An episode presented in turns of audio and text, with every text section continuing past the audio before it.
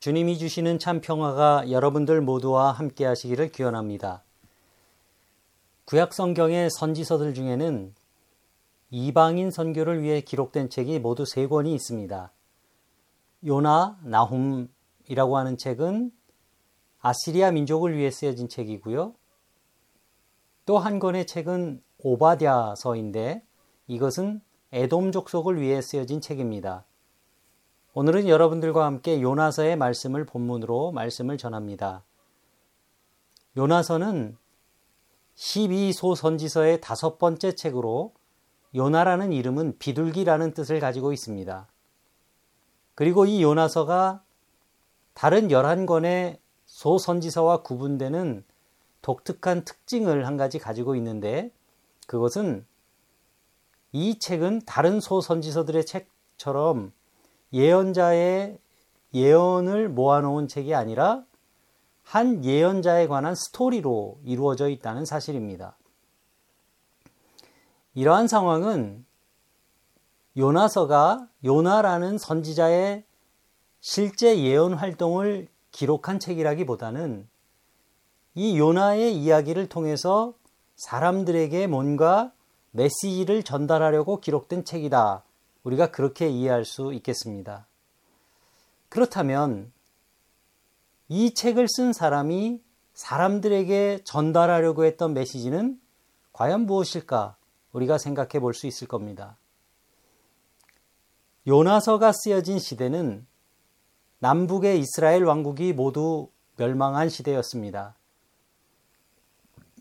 그래서 당시의 이스라엘 백성들의 마음속에는 미움과 적대감이라고 하는 감정이 가득했습니다.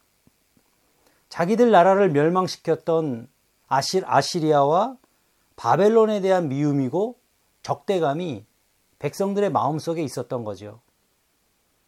그런데 이러한 미움과 원망 같은 부정적인 감정들은 사람의 정서를 황폐하게 만드는 정서입니다.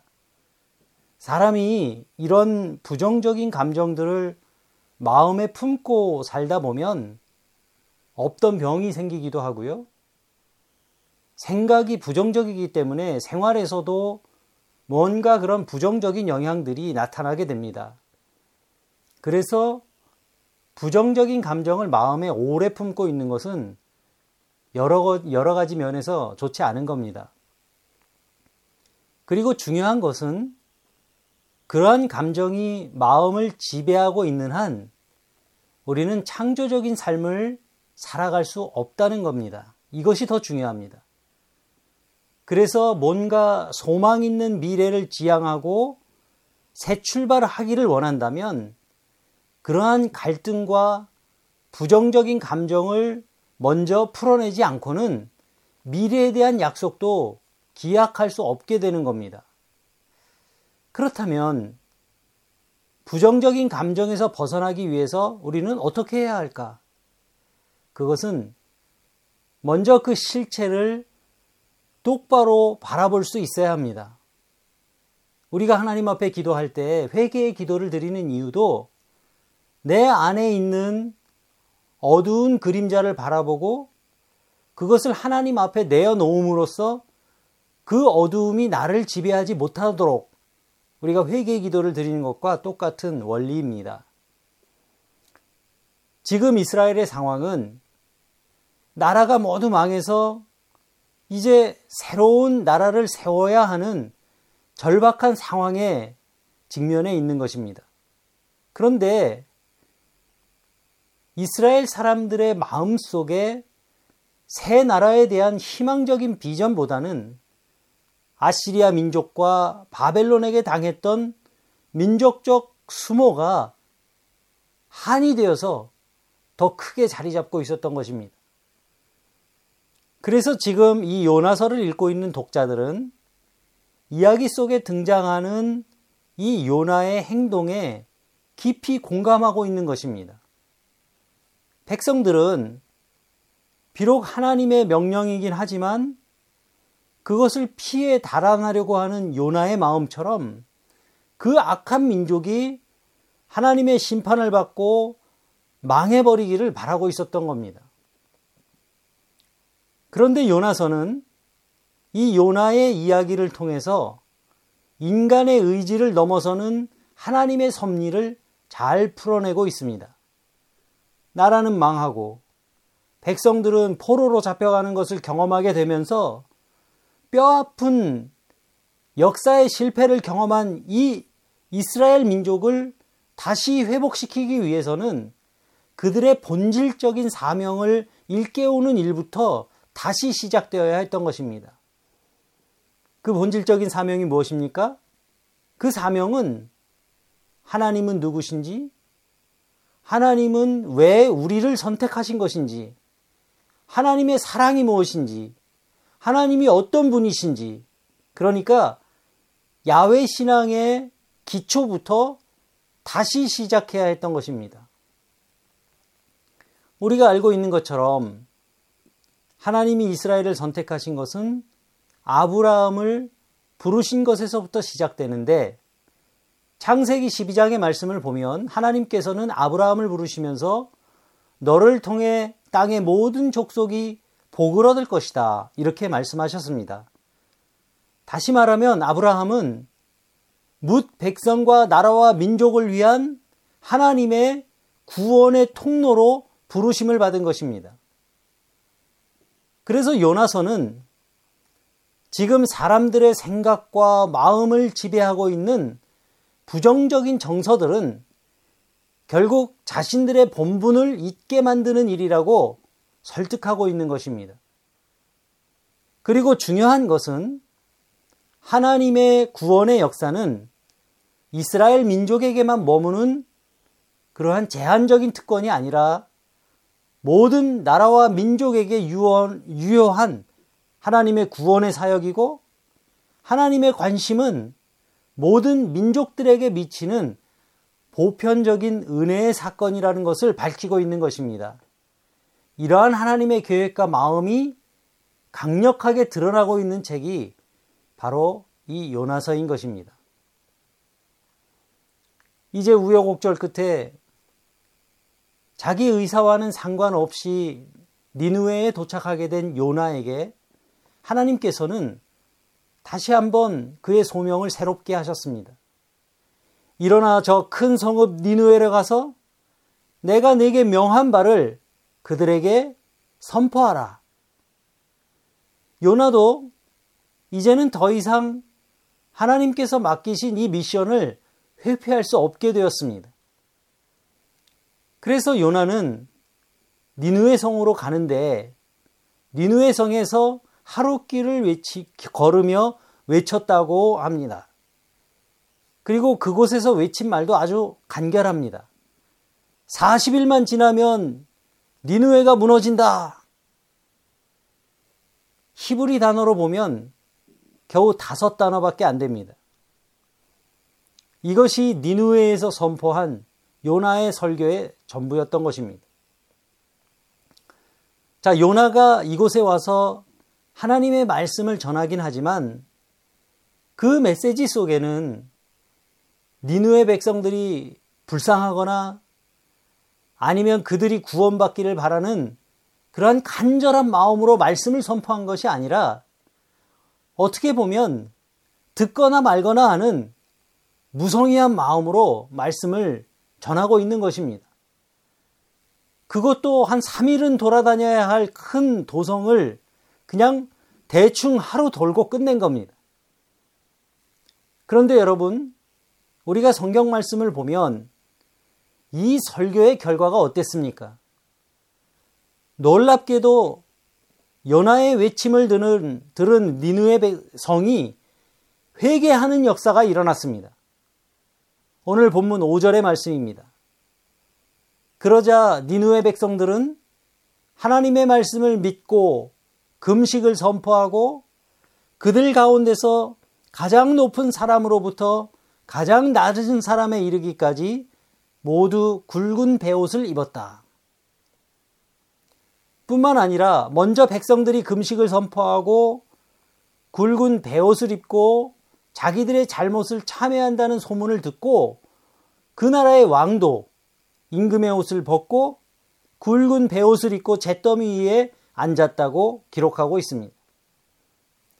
이 이야기를 통해서 우리가 얻을 수 있는 교훈은 여러 가지 있을 겁니다.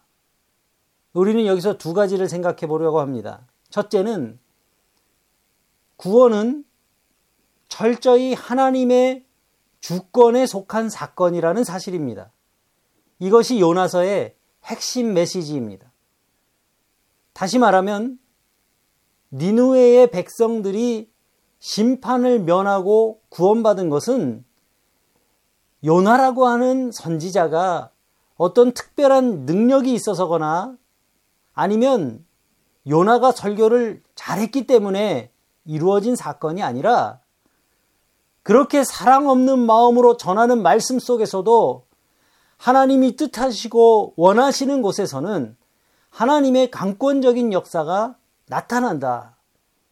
그 사실을 요나서가 우리에게 전해주고 있는 것입니다. 사랑하는 교우 여러분, 구원은 전적으로 하나님이 주권적으로 행하시는 사건입니다. 하나님의 주권적인 사건이라는 말을 우리가 풀어서 설명하면 구원은 하나님의 말씀을 통해서 그리고 하나님의 방법으로 하나님이 원하시는 때에 이루어지는 역사라는 뜻입니다. 그래서 요나서는 지금 이스라엘 백성들에게 역사를 관통하고 있는 이러한 하나님의 구속의 원리를 새롭게 리마인드 해주고 있는 것입니다. 두 번째로 니느웨의 회개를 통해서 얻는 교훈은 역사의 변화는 아래로부터 시작된다는 사실입니다. 하늘의 뜻을 가장 예민하게 받아들이는 사람들은 땅의 사람들이라는 것입니다. 우리 옛사람들도 민심은 천심이라는 말을 하는데 백성의 마음이 곧 하늘의 마음이다, 그런 뜻입니다. 쉽게 말하면 평범하고 소박하게 살아가는 사람들이 그 시대의 흐름을 더 빨리 알아차린다는 뜻이기도 합니다. 그러니까 백성들이 먼저 참회하고 자기들의 삶을 돌이키게 되었을 때 그 나라의 임금도 자기의 자리에서 일어나 임금의 옷을 벗고 잿더미 위에 앉아 참회했다고 했습니다. 바로 이것이 그들이 살 수 있는 유일한 길이었던 것입니다. 이러한 맥락에서 생각해 볼 때 저는 지금 한국교회에 필요한 것이 있다면 그것은 부흥운동이 아니라 회개운동이 되어야 한다고 생각합니다. 교회가 먼저 하나님 앞에 무릎 꿇고 공평과 정의와 진리의 하나님을 좀 더 용기 있게 증거하지 못한 것을 통회하고, 교회가 세상 속에서 섬김과 사랑의 본을 보이지 못하고 눈물 흘리는 자들과 함께하지 못한 것을 반성하고, 또 성도들도 세상의 욕망을 쫓아가며 살아온 것을 회개하고 진실하지 못한 영을 미워하시고 심판하시는 그 하나님을 두려워하며 바르게 살지 못한 삶을 회개하고 돌아설 때 하나님께서 그 눈물을 긍휼히 여기셔서 높이 치켜든 심판의 팔도 거두시게 될 것이기 때문입니다. 에스겔 선지자는 예언자의 직무를 파수꾼에 비교하며 말했습니다. 파수꾼은 적군이 쳐들어오는 것을 지켜보다가 나팔을 불어서 알려주는 사람입니다. 그런데 이 파수꾼이 나팔을 불었는데도 사람들이 그 경고의 소리를 받아들이지 않으면 그 백성이 당하는 고통은 그 백성의 죄로 돌아가는 것입니다. 하지만 적군이 가까이 오는 것을 보고도 파수꾼이 나팔을 불지 않아서 그 백성이 대비하지 못했다면 그 모든 책임은 파수꾼에게 있다고 에스겔서 33장에서 말씀하고 있습니다. 사랑하는 성도 여러분, 깨어있는 교회와 성도는 시대의 파수꾼의 역할을 감당하는 사람들입니다. 시대가 불의하고 악해서 누구도 말씀에 귀 기울이지 않는 것 같아 암담할 때도 있지만 그래도 하나님의 사람은 참된 것을 말하고 전할 수 있어야 합니다. 듣는 이가 없어도 진실을 말해야 합니다. 그리고 그것이 우리의 유일한 희망입니다. 왜냐하면 나의 말은 무기력한 것 같지만 하나님의 말씀은 힘이 있고 능이 있기 때문입니다. 그래서 하나님의 말씀은 역사를 변화시키는 능력이라고 말한 것입니다. 아무튼 니느웨의 백성들이 참회하는 모습을 보면서 정작 요나 자신은 굉장히 당황했습니다. 그냥 멸망당하고 말아도 마땅한 원수들이 지금 하나님의 자비를 구하며 눈물로 참회하고 있는 것입니다. 요나 자신의 입장에서 봤을 때는 전 니느웨가 망하는 걸 봐야 속이 시원하겠는데 그 참회의 눈물을 보신 하나님께서 그들을 향해 높이 치켜든 심판의 손길을 거두신 것입니다.